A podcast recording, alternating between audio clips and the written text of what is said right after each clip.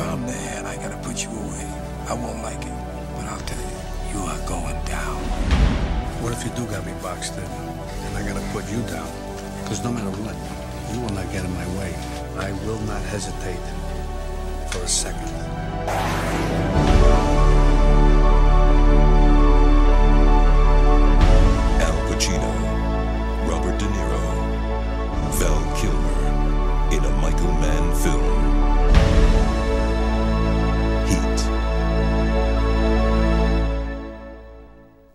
What's up, everybody? We are back. Welcome to a fiery edition of, of Real Chronicles brought to you by RealTalking.com. I'm your host, David. I'm joined with today Leo. That was hot, bro. That was hot. That was hot.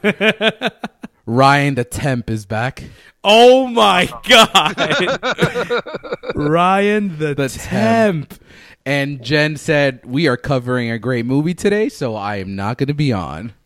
So it's just the boys today. Woo. So by my, by my wonderful introduction, we are covering the 25th anniversary of Heat, one of the most underrated film of the 90s, and I think one of the best films of the 90s, and the best film of 1995 in my personal opinion. Would you say it's underrated?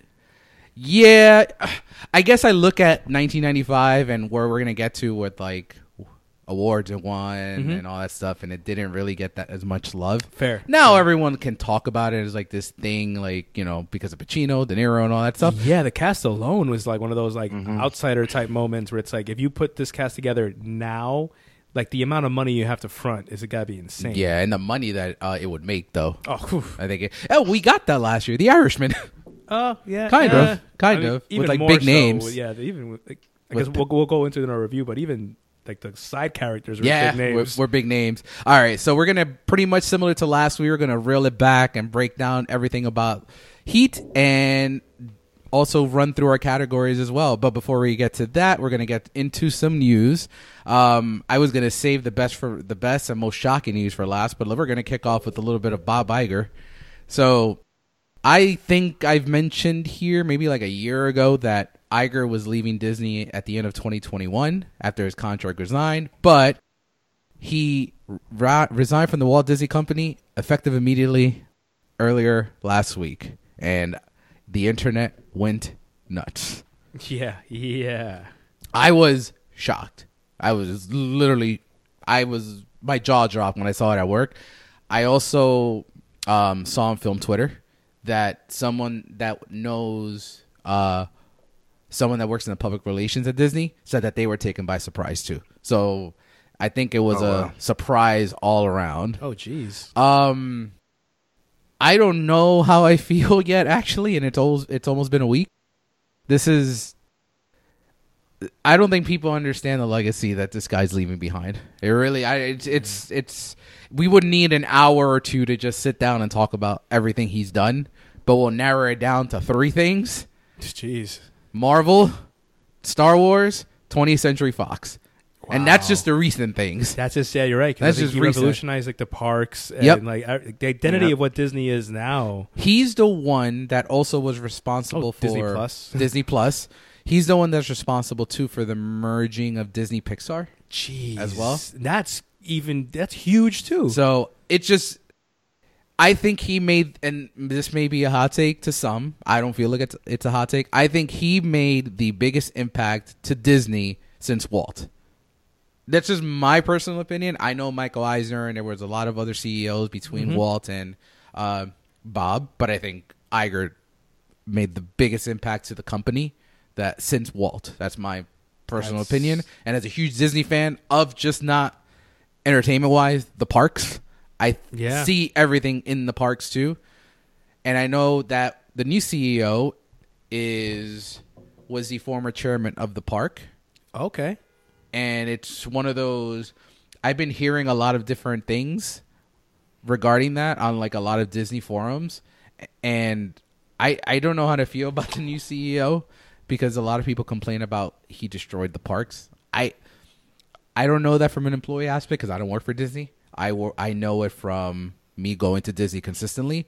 I mean, he was re- he was a big he had a lot of involvement with the whole Galaxy's Edge thing. So I don't, I don't know. I really don't know. How um, how much are I guess we'd probably get to ask our um, our listeners too like how much say did he have in naming his successor? I think he had a big say. Because I'm like it, I, I, even it's kind of like how we go into like Marvel movies like with like this whole honestly like just trust it they they've done so much good already you have to just give it a, a shot.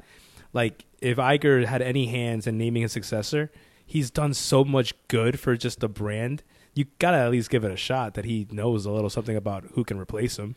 I wonder if he did this too because you're going out. It's like MJ against the Jazz in '98. Oh, Like Disney Plus was that final shot on Bryon Russell, yeah. and now he really doesn't have anything else to accomplish. Well, yeah, because you you just wrapped up the first Infinity Saga. You just wrapped up the trilogy of trilogies. Um, you just wrapped up launching Disney Plus. You just wrapped up the parks being amazing. Like you, this is a good time to bow out. for sure. And then uh, I didn't mention the new CEO's name. Uh, it's Bob Chapek. So, like I mentioned, he's the former chairman of Disney Parks. So.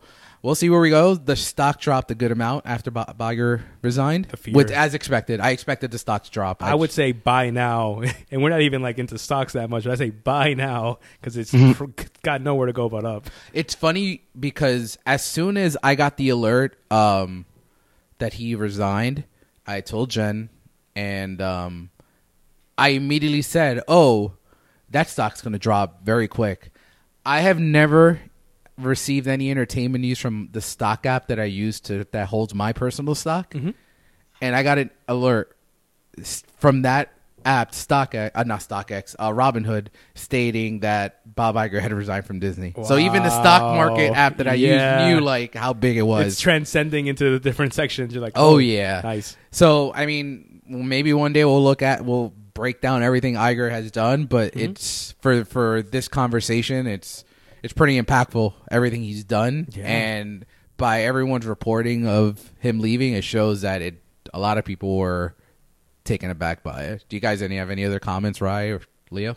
Um, the only thing I can say is if you really want another in depth before we do an episode on it is what was the name of the show on Disney Plus? The Imagineering one, and they did then they do a special episode just on him. So, b- Imagineering, I think episode th- three or four starts when Bob Iger took over, and it Yeah, gets into so go check it out. about I that. learned a Yeah, lot about that. The whole series is fantastic. As someone that Yeah. loves the park and everything about the park and Disney, I think it's an excellent, excellent look at the beginning of the parks and where they are today. And by a good, good call, good pull on that ride because there is a uh, uh, a good amount of Bob Iger in it. I actually was watching it and I was watching it with Jen and I'm like, oh, Bob took a lot of time for this. he's, all, he's all over this. So yeah, so Bob Iger will definitely be missed at Disney, and we definitely Ooh, question. yes. because I know there was there was um and was there an Eisner biopic done yet? I hope I hope not. So I'm wondering I'm wondering if there's like any any any feasibility into like a biopic of like of this iteration of Disney's legacy, and who we would cast to play. Who's who's playing Bob Iger? Yeah. Um, so this will probably have to take place in a few years. I don't know, Leo. yeah, just get That's all I got. I Just really, get Leo. I yeah. just thinking of the hairstyle, and they literally have the same bad. hairstyle. Yeah. Um, but yeah, that's a, that's a good one. I wonder because I know Eisner didn't leave Disney and the, The, best. of yeah. Yeah. So I mean, we'll see what happens with that. All right, next bit of news is also revolving Disney.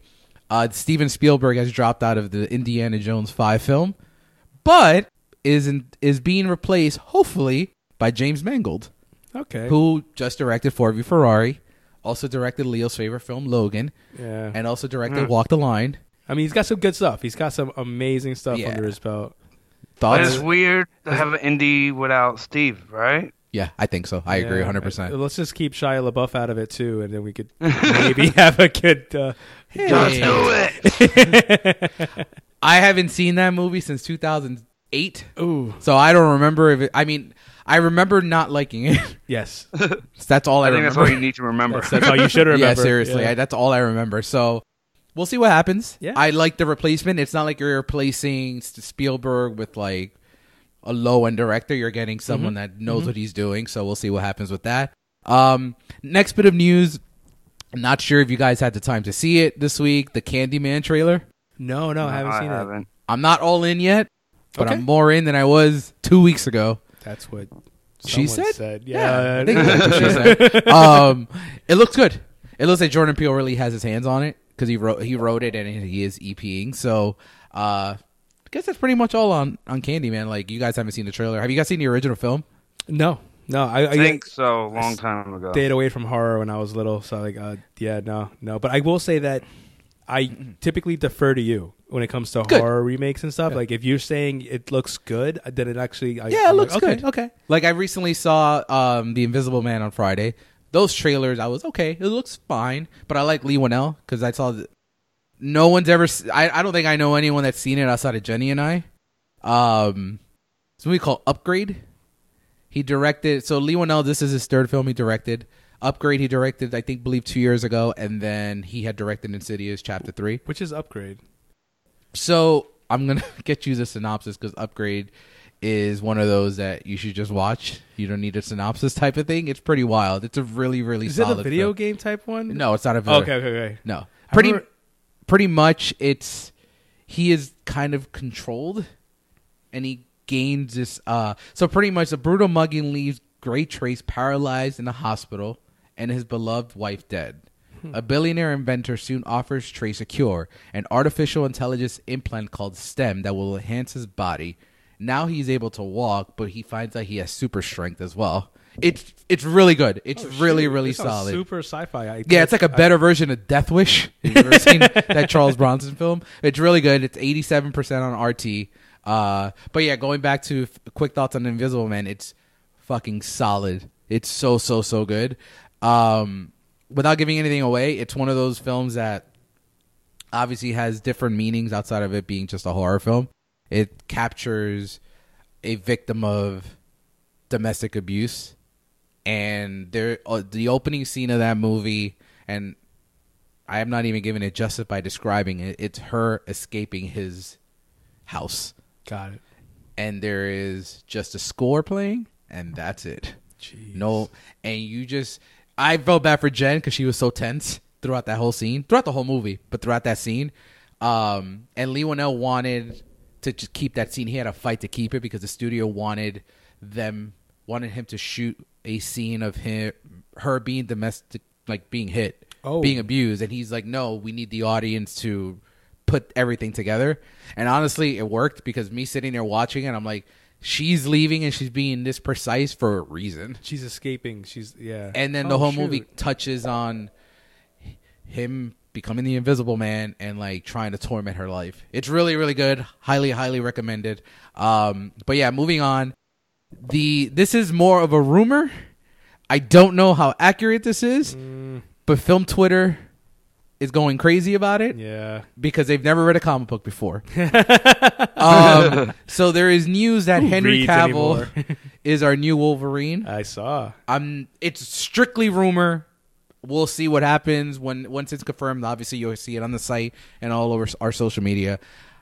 All right, so two things that I got from film Twitter off this reaction to this news. They're very upset because he's already a superhero. Why does he need to play now another huge superhero? He's going to the better brand. That's why. Technically, yeah. yeah, yeah. And two, and I'm glad Leo's here and Yeah. Rye is here for this. I'm gonna get the film Twitter voice ready for you Do guys. it. All right. Do it. Um, why does Logan? Why do they have to introduce Logan and Wolverine in a female-led superhero? Of course, it's because it's a female-led superhero. And Leo, can you please tell the folks about Logan? Oh my gosh. So yeah. So it's like the film. Screw you, film Twitter. Leo, no, so- Leo got angry. I've never seen him get angry. So it's funny when um when David dropped the news, I had um so I gave up social media for Lent, which is making it tough to kind of figure out any of these news things happening. Yeah. But when David shared the news in our chat, I remember my first initial response, even before realizing or, or thinking, oh, Henry Cavill used to be Superman. I'm like, this is incredible because the like, just the attention to detail of introducing Logan and in a Carol Danvers movie is incredible because most people don't even know Carol Danvers and Logan have a very tight friendship in the comic books. It is probably one of the like most Marvel like meta comic book homages that you can do. Because it's like a little known thing. Same thing with the Rogue rumor that she's going to be the villain in Captain Marvel. Interesting. That's another thing that most people, most normal viewers won't know unless you're really into the deep comic book history. Rogue, honest, I didn't know. Logan, yeah. Ro- so Captain Mar- Captain Marvel's power set Rogue is the one that absorbs it. That's the reason she has flight, super strength, um, endurance, is because she absorbed it from Carol Danvers. And when Rogue joins the X Men, Logan hates her because Logan knows she's the one that put Carol Danvers in a coma. So there's a huge thing between like just history as far as comic book is concerned, where regardless of if it's Henry Cavill or not, if Disney decides to put in Logan in Cap- in Captain Marvel 2, It's good stuff. I'm all about it. If you're a comic book fan, you should be about it too. Not not everyone's a comic book fan, as we've No. found out. So yeah, that I like the cat. I like, do like the casting though. Yeah. He has a very hairy chest. I think that works for Logan. Mhm. And any thoughts on? Are you're in Rye? Or you're in agreement with No, us? I am 100% agreeing with you guys. Like I said, I didn't know all this about uh, Logan and you know Carol Danvers and all that. So this is news to me, and I think it's awesome that they're doing it. And that just shows how much Marvel cares about his comics. Absolutely. All right, and then just finishing up the. It's not really news.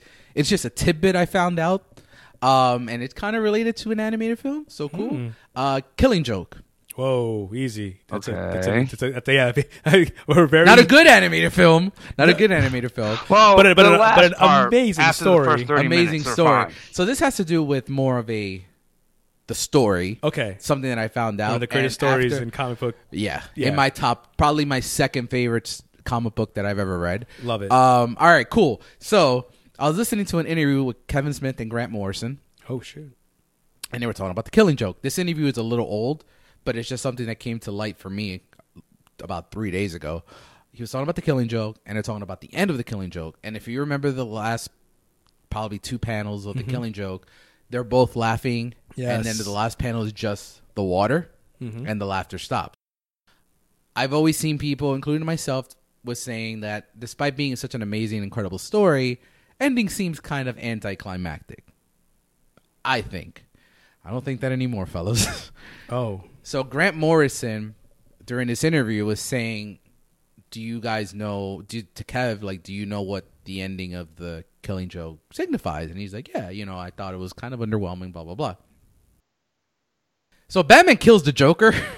I had a feeling you were gonna go in that there. panel. And that's why in that and I went back and looked at the panel ex- after Grant Morrison spoke about it and I'm like, "Motherfucker, he did kill him because the last couple of panels, you know, they talk about what the one bad day, blah blah blah. He Batman has his hands around Joker's neck while they're laughing together Yeah. and mm-hmm. then it progressively changes the panels get smaller and smaller and smaller and smaller and it's just a ha ha ha ha ha and then boom done Abrupt the stop. laughter stops and grant morrison was saying that at that very moment batman had his bad day and he broke his cardinal rule What? and killed the joker and that was alan moore i don't think he was ever going to get that allowed Wow. and I think that's, why That's they awesome. yeah, that's why they went with that more subliminal ending. You decide what you want, but yeah, Yeah. Grant Morrison was saying no, that he He killed had, the, he he, had killed inten- the he had intended it for it to be Batman finally killing breaking- the Joker. Yeah, Wow. and that and because the whole thing that is the killing joke, and the fact that Yeah. the Joker was talking about the entire story, like all it takes is one One bad one day. bad day, and there, right there, he broke his code, which is it makes that story even fucking better than I thought it was before. Wow. So not really dealing with any current stuff, but just something I wanted to share with you guys. Alrighty, so let's get to this. I'm feeling a little hot right now.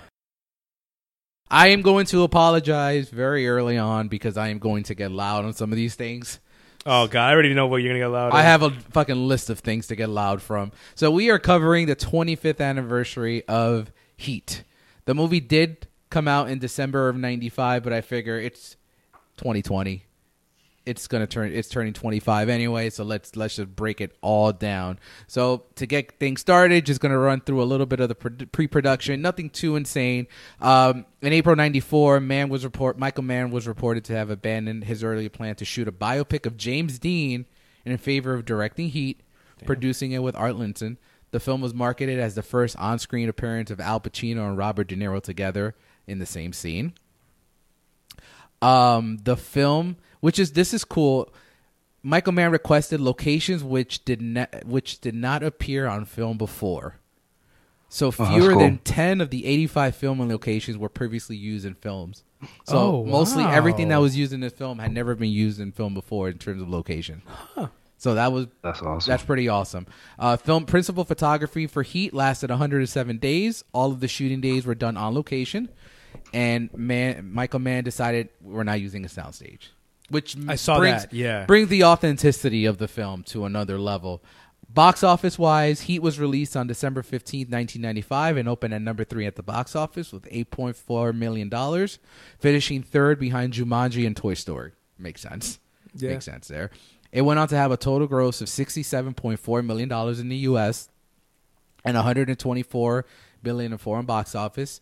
So it did pretty well at the box office, and it was ranked the 25, the 25th highest grossing film of 1995.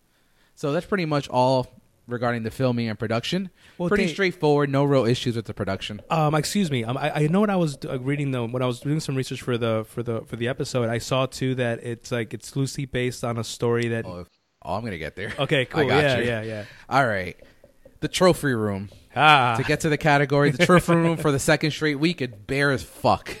crazy, crazy. I'm going to pause real quick, real, If, uh, because I'm going to remind people of what won Best Picture in 1995. motherfucking Braveheart, and motherfucking Braveheart stinks. yeah. It fucking reeks. Me speaking about it makes me reek. for our listeners, David literally has a sheet of paper where he has his notes. He very neatly folded the piece of paper, laid it on the table, backed away from the table, and is now venting this rant. How does this movie not get one Academy Award nomination? Not fucking one. not one. Suicide Squad won an Oscar, and he can't get one fucking nomination. One, that's all I ask. I don't give a fuck if it won anything. Yeah. Give me one. And we're at we're bare bones in this fucking trophy room because oh I because we want to give Braveheart an Oscar. I, I no no offense to Babe, I love Babe, Babe over fucking Heat. it, it is fucking amazing. That's insane. It's fucking amazing when me doing this reach, and I knew about this before. yeah. I was just curious, like, if there was any love. Like, I got it got no love from anybody. Everyone loves it now, but back then, that's why I call it very underrated in a way because it's like in '95, I don't think it, it has the love that we gave it right now. That's a good point. It's a really good point. And a lot of people, Alright. and a lot of com- people complained about. um And I saw like it's easier to research stuff like this now than it was probably when you're doing stuff or years ago. A lot of people thought there wasn't enough Pacino and De Niro together, but I'm going to get into that a little later. Oh, no, that, yeah. I thought it made every scene they were together in much more impactful, especially the diner scene oh, that diner scene. Yeah. is so great. But yeah, this small little vent on the trophy room section. It's there's no reason this film should be bare bones in its trophy section. Alrighty, moving on to which age best and worst for me, and I hope we're all are in agreement here. What's age best for me is that seven minute bank heist. Ooh. I think everything about that bank heist makes it for me probably the best bank heist I've ever seen in a movie. And there's details to that later on that I'm going to get into. Um, comparing it to like a poor man's Heat, Den of Thieves, that kind of tries to do it tries to be like a new Heat and does not do well with that. Um, that's what's age best for me. What about you guys? Uh, okay. Um, for me, age the best is uh, some small details here and there, like as far as like plot development and character development. Um, the fact that Eady is into graphic design. Um, this movie was like back in 1994, 1995, right? Um, and that's still relevant today. So She's you're nosy as watching shit, it- and I'm gonna get into that later. um, as far as um, I it's funny because Jenny's not on the episode today, but I made a note of the fact that every single significant other every female significant other was very demanding of their partners Yeah. for equality in their That's relationships. good. I like, that's a good. I love That's that a good find. I like that. because like back in the 90s let's be honest this is like most movies most women were just like serving as like some kind of plot point but I, I love the fact that all three significant others were like they wanted more time with their spouses or significant others um the deadbeat dad thing aged pretty well because we still have to deal with that nowadays um honestly um and i think their treatment of suicide the suicide attempt Oh, I have a. I have a hard. I have. i thought it was okay I. Um, that's actually gonna kick off age worse for me. So for me, I think it aged well. So it's funny. The bank heist I have a part of it that aged poorly. For me. Really? Yeah. Okay, so we'll But, get into uh, that. But yeah, that's what I have. Rye, what do you have? Um, the heist scenes, I think they aged the best. Like they do feel like I recently watched The Town, and it did it better than The Town, in my opinion. Like, and the diner scene, just the tense intensity Mm-hmm. for me. And for me, this was the first viewing, so this was very hard for me to come Oh with yeah, so you aging. so Rye, this is the first time you've seen Heat. What did you Oh, think wow. overall? I thought, why haven't I seen this before? I'm so glad you were able to do this exact feeling, episode. especially with the kind of movies that I do like. Like I love Goodfellas, Godfather, stuff like that. So this flew underneath my radar for so long. It's shocking.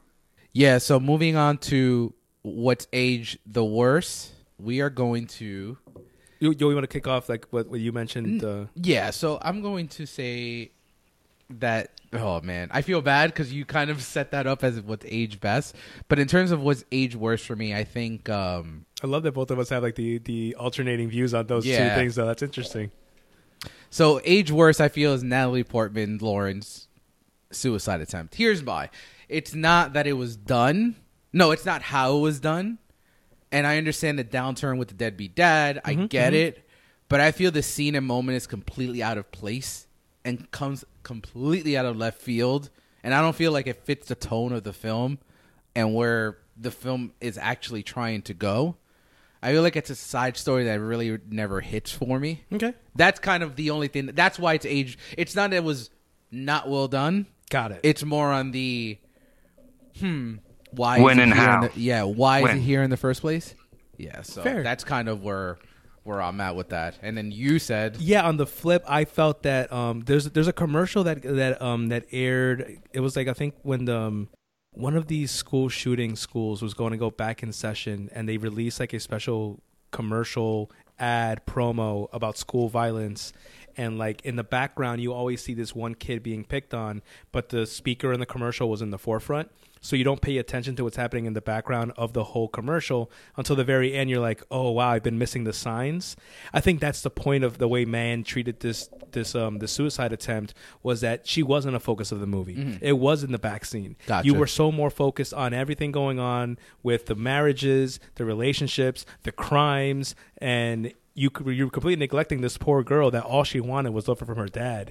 Um, and I just thought that it was it was it was a, I guess a little bit a bit I guess unnecessary, um, but the fact is that it was it was still a very real issue to address back then. Still a really big issue to Oh, address it now. And I I actually did like the fact that we were neglecting Natalie Portman the whole movie, and it's like. Oh man, we should have been at least paying attention a little bit for her because her mom wasn't doing anything. "She stinks." yes, she fucking stinks. And then, um, Rye, what do you have on age Worse? Um, actually, I don't have anything because, like I said, first time, so for That's- me it was hard to pick yeah, anything that's that aged fine. badly. um, so the other thing for like the bank, the heist. Yeah. So the heist itself was amazing. I loved it. I still love it. The crazy destruction of the city afterwards. Well, yeah, that didn't okay. age too yeah. well. Yeah, Sure. I felt like I was watching a Marvel movie for a second. Yes. All of a sudden, I'm, I'm like, and I'm not gonna lie. I'm like, the only other movie I've seen destroy a city this quickly Was was the Avengers? was, Man- was, or Man was of Man of Steel. Steel, and Man of Steel got mad heat for that. Oh yeah, literally heat. no pun Well intended. done. um, I did want to include this, but I wanted to wait till after we touched on wor- age worse and best scenes. I have lines that have aged really, really well. Was it- okay, okay. It is not what you think it is, but I'll get to that in a second. All right, so two lines that have aged incredibly well are when Neil's talking to Van Zant on the phone, and then after Van Zant tries to have him killed, And then he's pretty much, "What are you doing?" And Neil is like, "What am I doing?" I'm talking to an empty telephone. empty and he's like, I, "Van Zant's like, I don't understand because there's a dead man on the end of this fucking line." What? Yeah. If I was Van Zant, I would have fucking gone to Colombia or something and Yep. said, "Done. I'm out. I don't need anything." And then, of course, uh, don't get yourself attached to anything you're not willing to walk out in 30 seconds flat if you feel the heat around the corner. That line is still Oh, amazing. iconic. So I just wanted to touch on those two quick lines. Alrighty, let's do some facts. Let's do some facts about Heat. I have 25 facts for Oh. 25 years. Look at that. Alrighty. Number one, Heat was adapted from a 1989 TV movie. Yeah. Heat directed. Heat director Michael Mann developed the story as a potential TV show after the success he had producing Miami Vice and Crime Story for television. While it was never picked up by a network as a series, NBC aired the made-for-TV movie LA Takedown in 1989. LA Takedown represents about 40% of Heat's eventual storyline. Pretty cool. Yeah. Heat's story is based on the exploits of former Chicago police officer Chuck Adamson. Mann and Adamson met while working on TV show Crime Story, which Adamson created and Mann executive produced. Adamson really did track down and ultimately kill a real life master criminal na- named Neil McCauley. That blew my mind. Though it wasn't at LAX awesome. like in the film, McCauley was killed during an armored car hijacking outside of an Illinois supermarket. Nuts. Pretty cool. Nuts.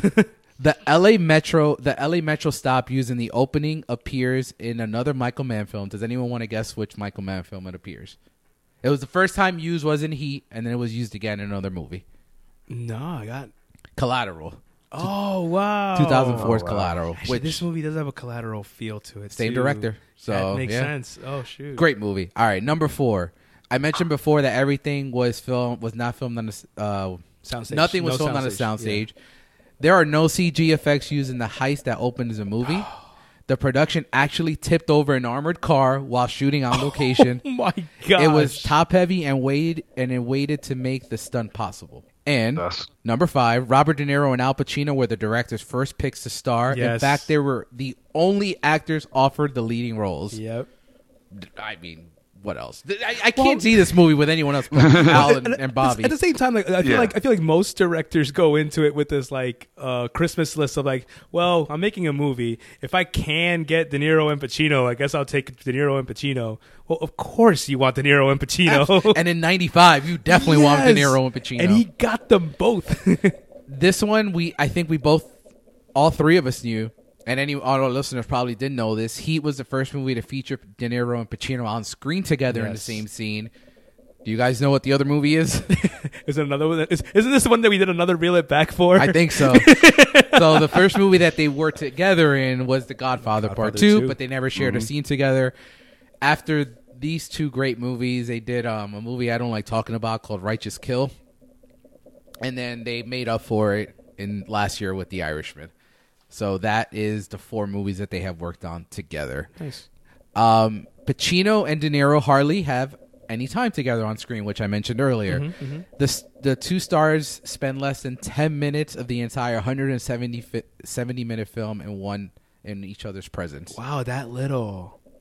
I think it starts from the diner scene, Yes. the shootout, and then the end.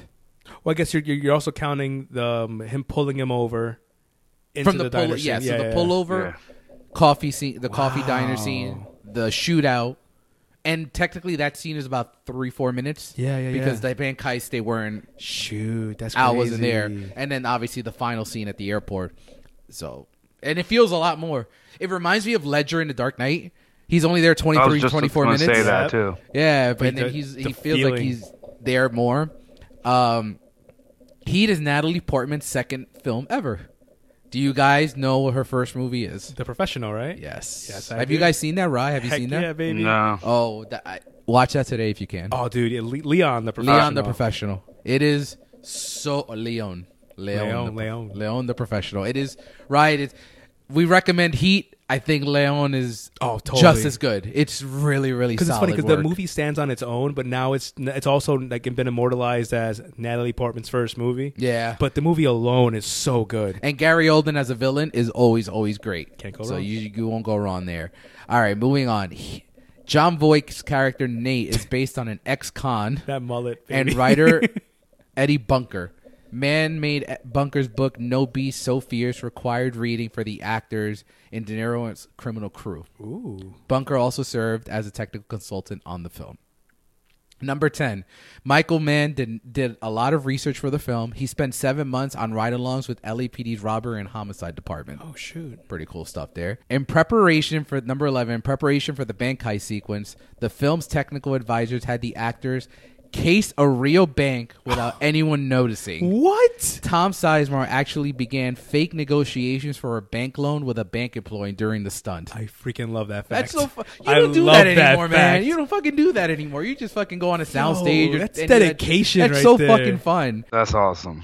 Heat's robbery scenes are thought to be so accurate. That's why I don't agree with you on like. Well, the aftermath, the, ap- the the destruction after the Yeah, Heat's robbery scenes are so are thought to be so accurate that real thieves have copied its tactics. I did see that. In the in 1997, a North Hollywood shootout was allegedly inspired by the heist in the film.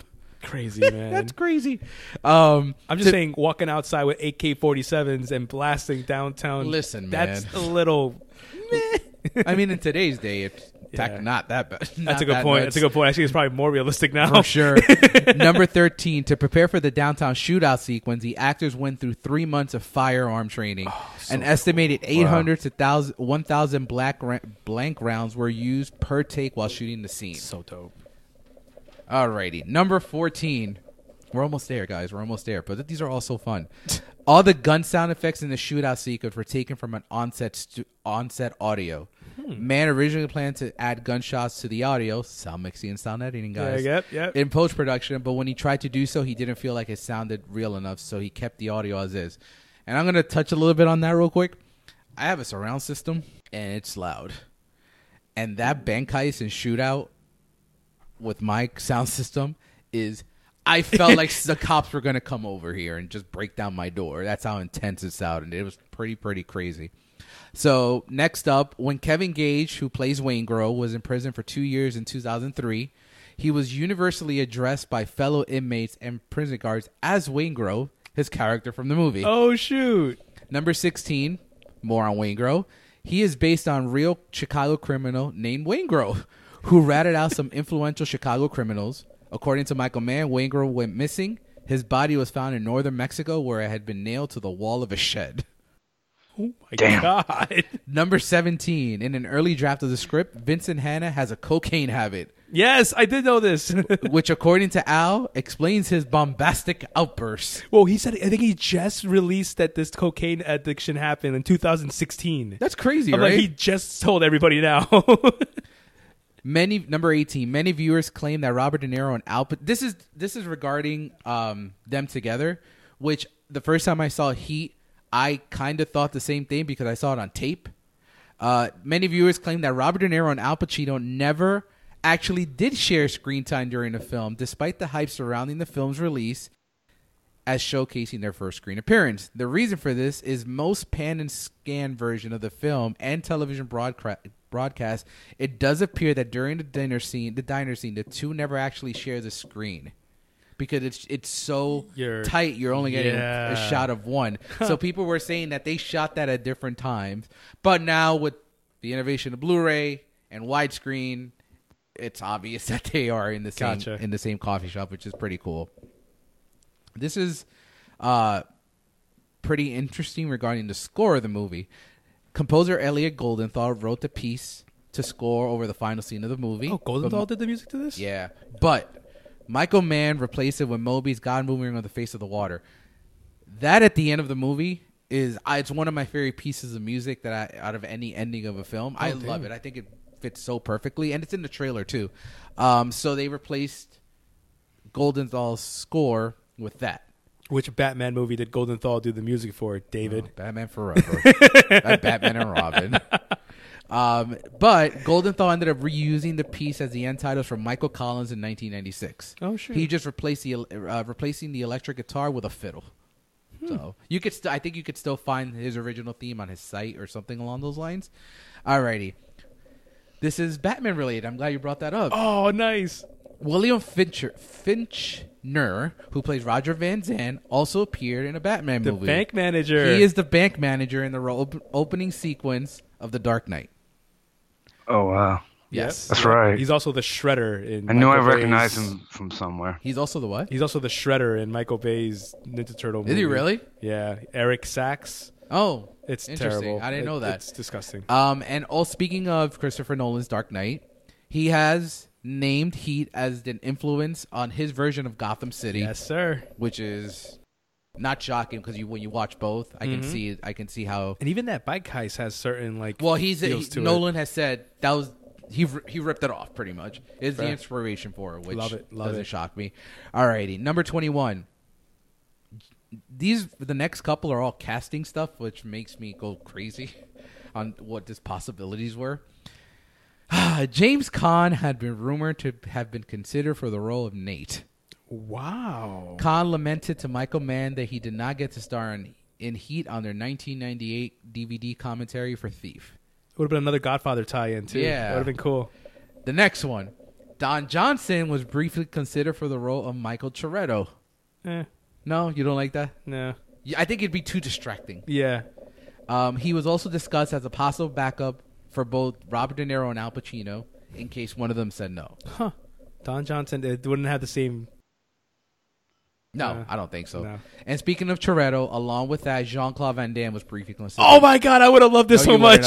No, you wouldn't have. this No. movie would have been so amazing. No, no. Even Ryan can admit there would have been martial arts Jean Claude Van Damme is a garbage splits. actor. There would have been splits. Yeah, no, Ne- no. no one, no one here, no one here would have wanted the, the unnecessary splits happening during the fight scenes.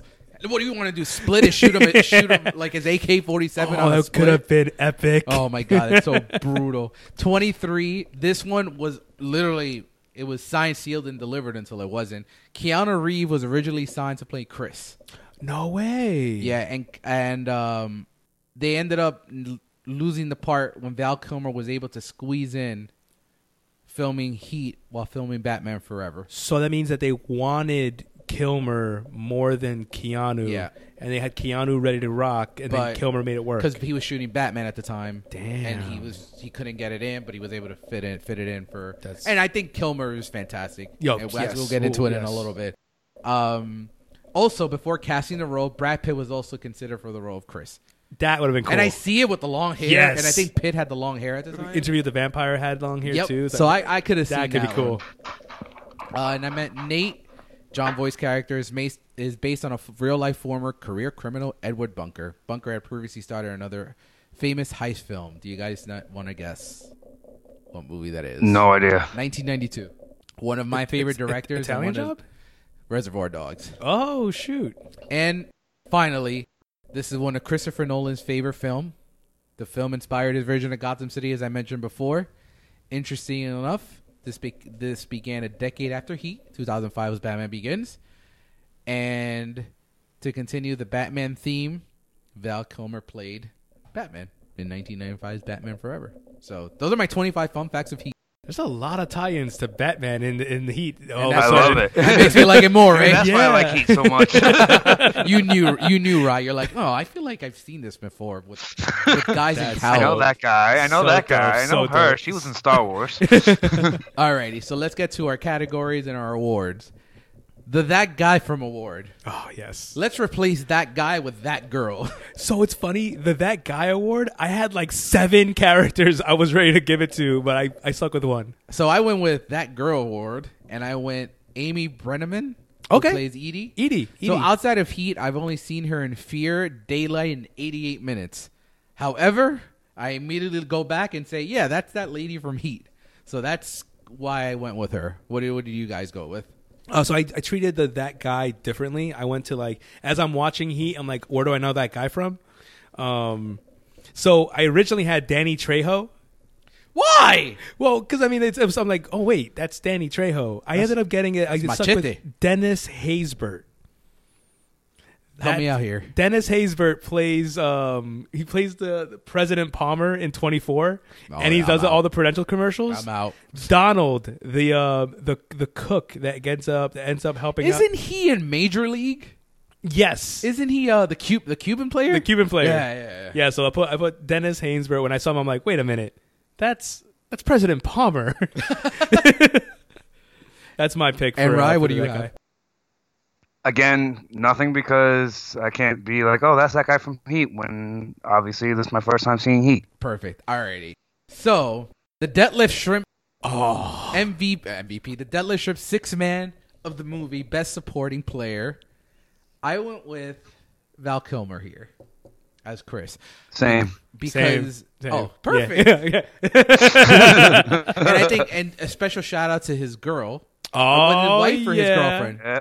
Was his, that his wife already or just girlfriend? She was a reformed prostitute turned, I think, wife. So I all right. So Ashley Judd is Charlene. I think she, like you mentioned before, she knows what she wants. Yes. she's a badass. Yes. and I think both of them stand out in their roles, especially Chris, uh, as his Neil's right hand man. Yeah. Um, I think the scene that stands out for me more, and why I think, I mean, I think he stands out throughout the entire movie, but I think what the scene that hits for me and and what works the best for both of them is towards the end of the movie after Chris recovers from getting shot, and he's trying he's going back he's going to rejoin charlene good to go and then he sees her just wave him off yeah. and the look of devastation on his face like i survived this i'm going back to you and i can't even i can't even do that i think that scene just Oh. triggered like yeah this guy's my this guy's my deadlift shrimp Yeah, I think uh, easily, even when you like, it's funny because like like we mentioned for like the that guy award, right? You have Danny Trejo, Hank Azaria, Jeremy Piven, um, Yeah. Natalie Portman, um Ashley Judd. you know what's a- something that has aged the worst is uh, jeremy piven's hairline where did that hair that hair left and came back It real came quick back. for entourage LeBron James, baby. Oh my god! But yeah, Um, go, go yeah, with, with that kind of star power, like you figure like, all right, this six man award is going to be tough. Um, and Val Kilmer just stands out. He just does so much, and even like he doesn't have that much of actual like um like dialogue. But when he's in it, he's yeah. quite a quiet. mean, I I it, I felt like I wanted to go buy lumber. Watching it. I was ready to go. I, I definitely felt like when he's at the house and he gets there and he's like he's trying to get her to get ready to go out. I felt like so much like conflict within him. He did so much. He ate up the scenery whenever he was on it. yep, big time. Um, I loved. I like Kilmer. Kilmer for sure. right? Did you want to add anything? No, you guys said it perfectly. Awesome. Alrighty. The there's no crying in baseball. So I did cry of laughter at some of these moments. Let's start with Neil. So um, Neil shunning Eady at the bar cracked me up. Yo. because she was aggressively pushing up. Yes, She was ready to like, yo, I want to go home with you. I love. and then when I Neil's like, "Lady, why are you interested in what I read and why I'm here?" I was like, shunned to no end. That that that, that made me chuckle a little bit. But Al Pacino with his fucking lines. Here are some of my favorite. When he's like, "Give me all you got, give me all you got." That one was great. um, I like, and I'm gonna save my favorite for last. I really like, and I thought it was really funny when um he finds out that his wife is cheating on him, oh my gosh, and he's like, when he walks "You in, can sit on the couch, but you won't take my motherfucking television." TV. And then he just grabs the television and leaves. That's fantastic. And finally, which I think is ad libbed, because I think if you watch that scene, I think he wants to say something else, but he says this wonderful line. Oh god, I've been waiting for this. Probably the minute I knew we were going to record this Yeah. episode, I knew this line was going to come out. And uh, shout out to Jenny while we were testing. She tried to do the audio for it, and just no, Nope. no. She, you, you got to do it this way. Do it, buddy. When Dan, Van Zant's like, "What did?" Or not Van Zant, the guy that uh, uh, Charlene was cheating on. Yeah, yeah, yeah. on- The um, Hank Azaria with yeah. Hank Azaria. Yeah. When he's like, "Why did I get uh, involved with that bitch?" He's like, "Cause she." Cause she's got a great ass, and you got your head all the way up it. I the cocaine that Al Pacino must have been on. I, I fucking tear the fuck up. I think when I first showed Jenny, because I had been saying it, I said it randomly one time, and like, where, "Where is that Like from?" David's at church and randomly just says the words. she was like, "Where's that from?" And I was like, "Oh, it's from this movie called Heat." She had never seen it. And when she saw it, she got it. I I cry. It's fucking hilarious. I go. I hope you guys didn't cry for any sadness in this Um, movie. it wasn't crying, but there were some heartfelt moments. I definitely, um, I, I, I felt bad whenever like the, um, uh, when Eady's in the car waiting, and um, Yes. and he's walking up to her, and he's like, because he's the hardest one to crack at getting a significant other. Yeah. he stays solo for such a long time, and he finally finds someone that he can trust with that part of himself, and he's walking up to the car. Sees that he's about to get hunted yeah, down. Vincent's right there. Fun Yeah. fact: I counted. It was in less than thirty seconds. Wow. Yeah, so they kept true to. He's willing Dope, to walk away in dope, thirty seconds. dope. But yeah, I would say that's the most heartfelt for me. And Rye, do you have anything? Well, it's funny. I'm in the same vein as Leo. I went more. I was screaming at the television at De Niro for going back to kill the snitch. I'm Wayne like, Grove, just fucking go. You have everything you want. Just go. And it's crazy. You stupid. That's great point, Rye. Great point, Rye, yeah. Vince said Vince is done. Like Vincent was like, I'm just gonna go home and sleep. I'm done. Like I've lost him, and he admits like that's why I love that scene at the diner because they don't want to. They both respect each other right away, I love that. Yes. and they're like they don't want to. They just happen to be on opposite end. One's a, one's a cop, one's a bank robber.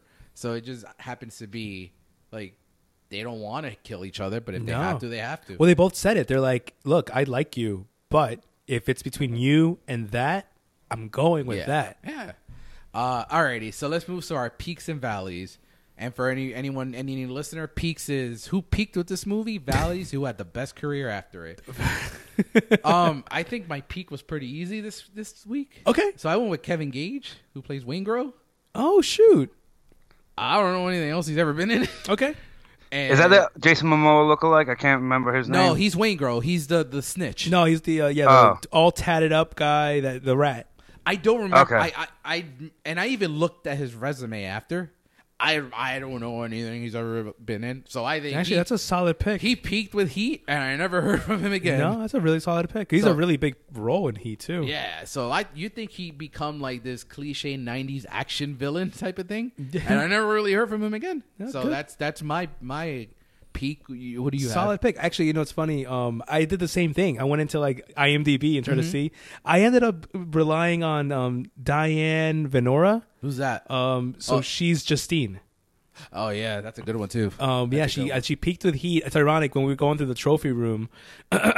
She, win an was Oscar? she was know? she was nominated for a Chicago Film Critics Award for what? for Best Supporting Actress for Heat. That doesn't count. it doesn't count. Oh, No, her, her her main claim to flame after this movie was like in 1988. She was nominated. She was nominated for a Golden Globe for what? for a Bird.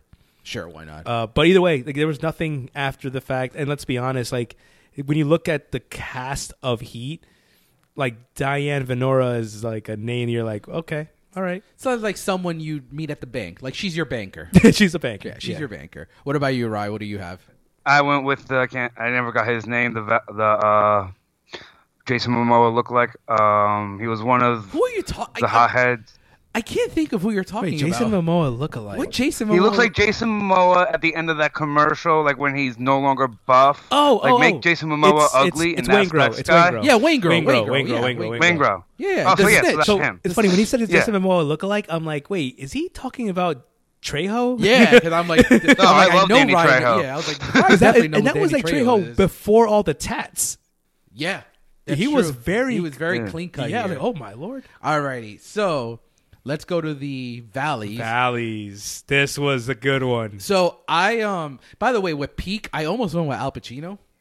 If it wasn't for the Irishman, I think I would have done Al because I think this was this may have been his last. The like, caliber of work in this is very it different. substantially Yeah. dropped after this for him. So it would have been like an interesting choice for Peak, but like I was looking at, it, I'm like, okay, but he still had Devil's Advocate, Donnie Brasco, Yeah. The Insider, and then The Irishman. So, And let's be fair, there are movies after this that people would know him from more than he. Yeah, so, So I, it's like, I uh. couldn't I couldn't go there. All right, so my valley actually went with probably s- I don't you probably guys will You think had a pick of the litter for Valleys. so I went Robert De Niro. really? Here's my reason. Here's this my is reason. incredible. Robert De Niro had an amazing first half of his career. One of the best. I think Robert De Niro is probably top three best actors of all time. Yeah. And I don't think anyone could argue with me on that. However, here's hear me out. After Heat, he made Jackie Brown, Wag the Dog, Analyze This, Silver Linings Playbook, The Irishman, Joker. Great films. However, what made him my choice was what he did with comedy. Meet the Fockers is what. Meet the Parents and Meet the Fockers. I was like, yo, like De Niro is hilarious when he wants to be. Fair. Like, yes, he did make some hot garbage, but Yes. I think like if you really look at it, Kilmer after this did Batman Forever, uh, and he did the same. But after that, I think he kind of just did a lot of like TV appearances and like did- little yeah, movies no, he did other there. work too. But yeah, yeah. I okay. could, but if I really want to be honest with myself and not be a mark and pick De Niro, the obvious answer is Natalie Portman. Yes. Yeah. Okay. Yeah. Good. Good. Good. Because that's I- like, did I yeah. redeem myself now? Yeah, no, and I, res- and I respect it too because you're you're that's a legitimate case for it. But you, It's Natalie Portman, You I know. cannot not say Natalie Portman know, for this. I know, I know. Honestly, I would have even appreciated you saying Ashley Judd because this was like Ashley Judd's like fourth movie. But then she did Double Jeopardy and everything. Went, No, but it's absolutely yeah, it's, it's, it's, Natalie, it's Natalie Portman. Portman. I know. Her- What, did you go with the same thing, Ryan? Yeah. Yeah, because you know she did Queen Amidala. Like, three yeah, years that's the later. greatest Star Wars movies ever. Duh. That's what everyone says. What sucks is that like she's so great, but um, when she doesn't want to try, she really doesn't try. Uh, yeah, Jane, we know Jane as Marvel Foster, baby, fans- Jane Foster, baby. Are you Thor, baby? Only person to die of sadness.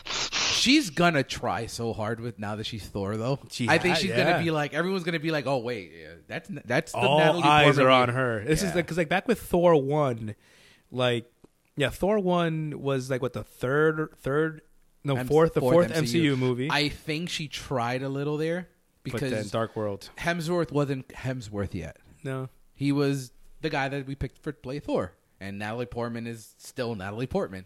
So I think that's why. Uh, and I know the director thing had a huge issue with her with uh, Mm-hmm. with Dark World too. I think Taika will do perfectly I fine. uh, so yeah, I think I gave my case for De Niro, and I'm going to stick to it. But we all, know, but we all, We know, all the know. right answer is Natalie Portman. yeah, Alrighty, so let's go to our And not Val Kilmer. He was Batman. Damn it. and oh yeah, that that. Let's just do this real quick. I love it. Your your voice your voice got to a whole different octave right there.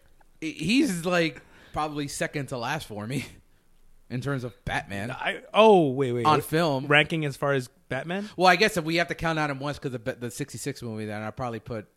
No, I still would put Adam West. I'd take Adam West over Val Kilmer as Batman.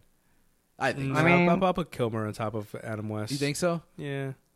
But I think it's like lo- tiers of Batman. But I'm also I'm also probably pulling Pattinson, and I haven't even seen Pattinson. Oh, I think Pattinson will be perfectly fine because he's a I, great I think, actor. yeah, I think Kilmer's bottom. Bottom three. Yeah, Yeah, it's Kilmer, West, and Clooney. And people are like, "Oh, Adam West." I'm like, "Yeah, man, Adam Yeah, West." no, Adam West. Let's call it what it is. because Adam West wasn't really Bruce Wayne or Batman. Adam was- West was Adam West. Yeah, You're not wrong. It's crazy the tiers we go from. You go those three, and everyone else is like really solid. Yeah, and Batfleck is legitimately a contender for like yeah, Uh, he's Yeah. my number three. I like it. I like I it. I think Keaton, Keaton Bale, and I think my problem with Batfleck is strictly script driven. yeah, it's not him. not him. Yeah. He's the best part of the movie. Absolutely. easily. Him and Gal are the best Absolutely. parts of the movie. But uh, but that's another podcast for Let's Destroy, Let's Destroy what Zack Snyder does.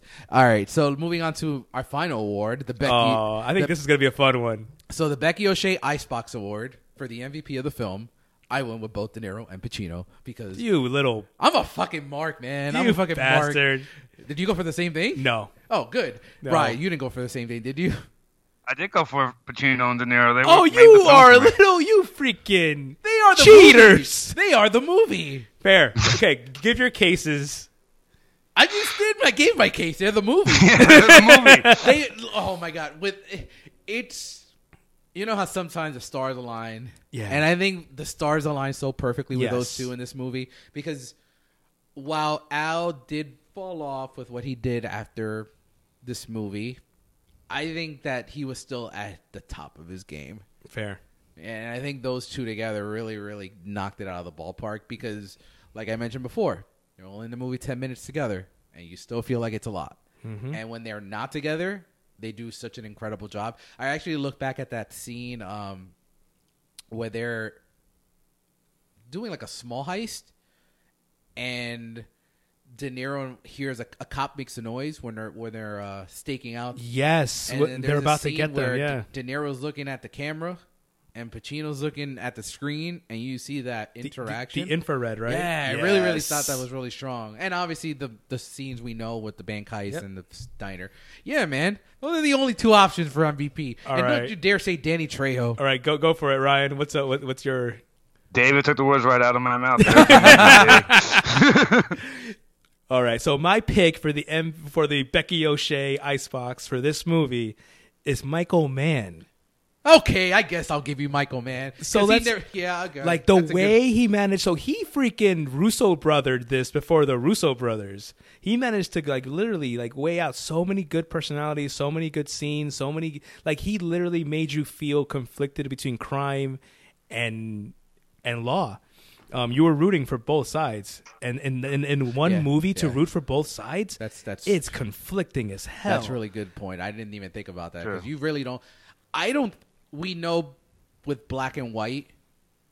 You know, Yeah. but good guy and bad guy. But I think he paints a lot of gray. Yeah. really. I don't really root for any. I I hate that De Niro dies. That Neil dies at the end. Yeah, like- it's it's true. That's Neil, a very good point. Neil's crime syndicate is a way better family than anything on the good side.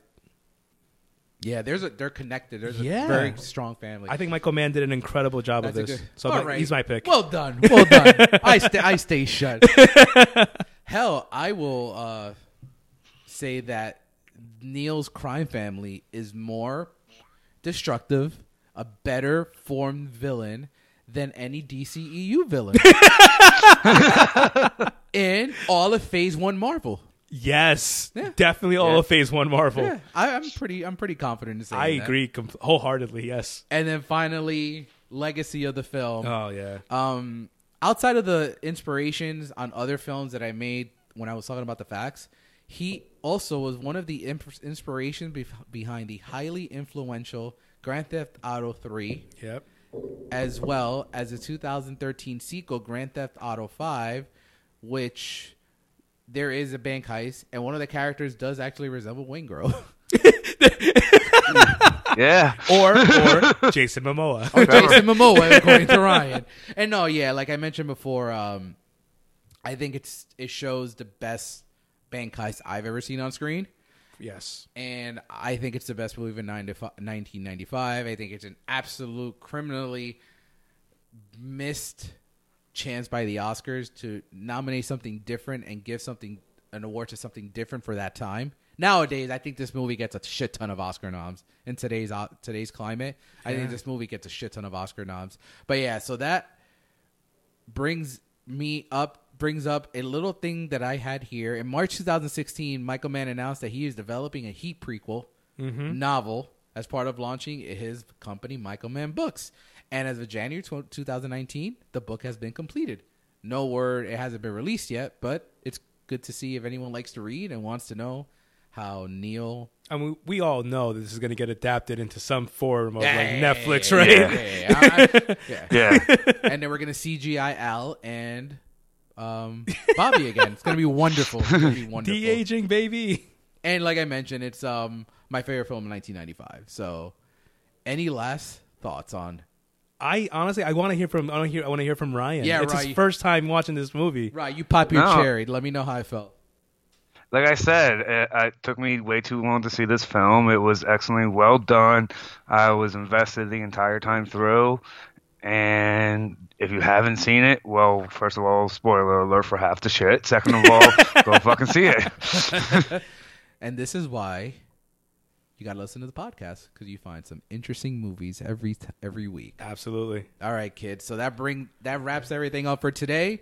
We'll see you next week, and don't forget, you got 30 seconds to leave flat if you feel the heat around the corner.